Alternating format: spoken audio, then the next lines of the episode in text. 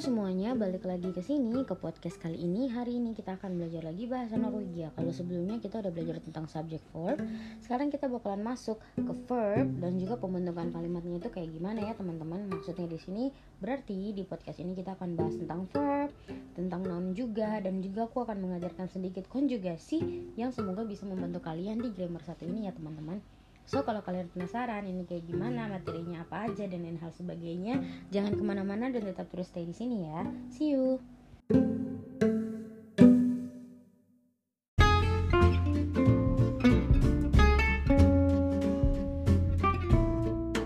Halo semuanya, hari ini kita bakalan belajar lagi mengenai verb and noun di grammar satu ini. Kalian kan tadinya udah belajar personal pronoun untuk subject form dan kita bisa lanjut lagi ke verb, noun dan lain hal sebagainya di sini. Oke, kita langsung masuk aja ke verbnya. Jadi, verb in present tense dalam Norsk itu kalian literally tinggal tambah r doang. Gak peduli apa pun perubahan yang ada di subjeknya, verbnya ini cuma ada penambahan r. Contohnya, okoma itu kalau di present tense tinggal jadi komer. Ya teman-teman ya.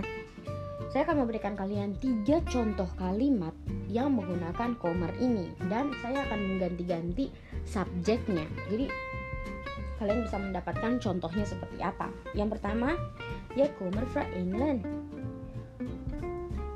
Ya komer fra England.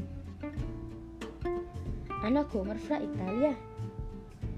Anak komer fra Italia Från Norge. Vi kommer från Norge.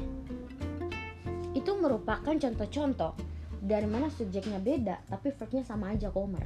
Jadi nggak berubah. Atau kalian mau bilang um, apa ya kalian student. Nah kalian pasti penasaran kalau mau bilang I'm a student itu kayak gimana ya? Kalian di sini akan belajar mengenai artikel. Oke teman-teman.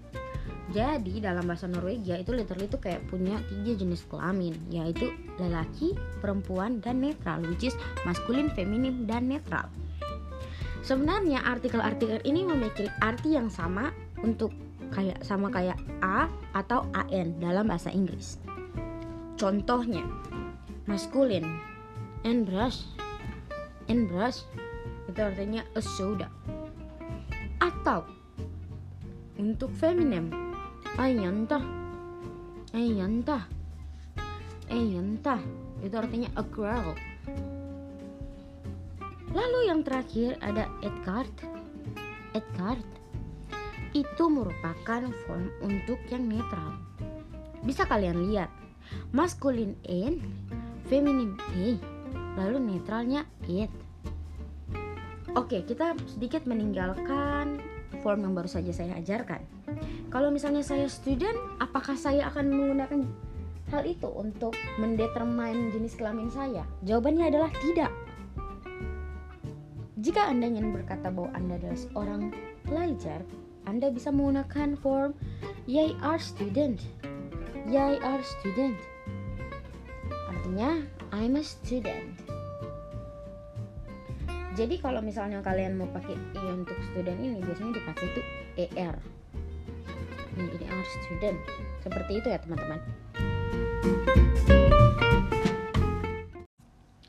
Lalu teman-teman kita akan masuk pada sesi konjugasi. Nah kita di sini akan belajar konektor. Jadi untuk penggabungan sebuah kalimat biasa kalau bahasa Inggris kita pakainya in atau but. Oke. Okay. in atau kata dan dalam bahasa Norwegia itu ok. Ok O dan G. Ok. Dan untuk bilang kata but atau tapi kita biasanya pakai men. Men. Saya akan memberikan satu contoh untuk penggunaan kata ok ini saja ya teman-teman ya. Contohnya, ya heter Anna och ya kommer från Norge. Jag heter Anna och jag kommer från Norge. Artinya, nama saya Anna dan saya came from Norway. Oke teman-teman, kita udah belajar udah jauh banget, ini juga udah lama banget. Dan kita next akan belajar tentang question word. Seperti itu.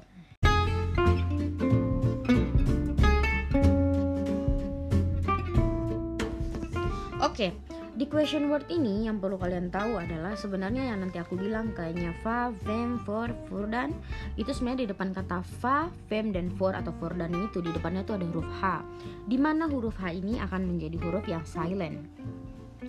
Oke, kita akan coba dan saya akan memberitahu artinya ini apa. Yang pertama ada h v a, bacanya fa, itu artinya what.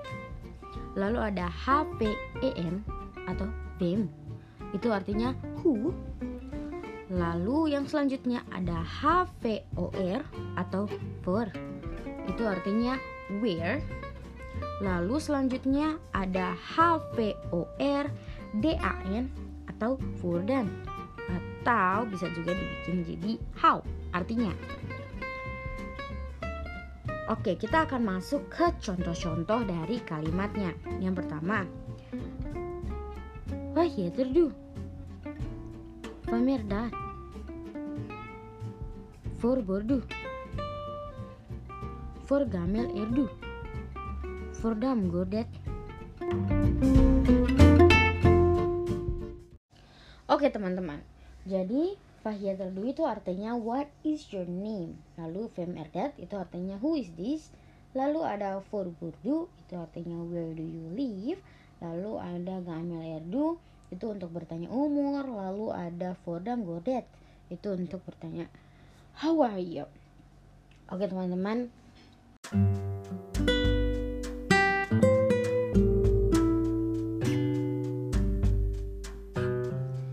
Aku rasa udah udah panjang banget kita belajarnya. Udah sampai di question word. Dan next kita akan belajar lagi sampai di kelanjutan kayak aku mau ajarin kalian main clauses kayak aku mau ajar kalian sentence bikin negatif gimana bikin question gimana untuk grammar satu ini dan kita akan ketemu di podcast selanjutnya. See you guys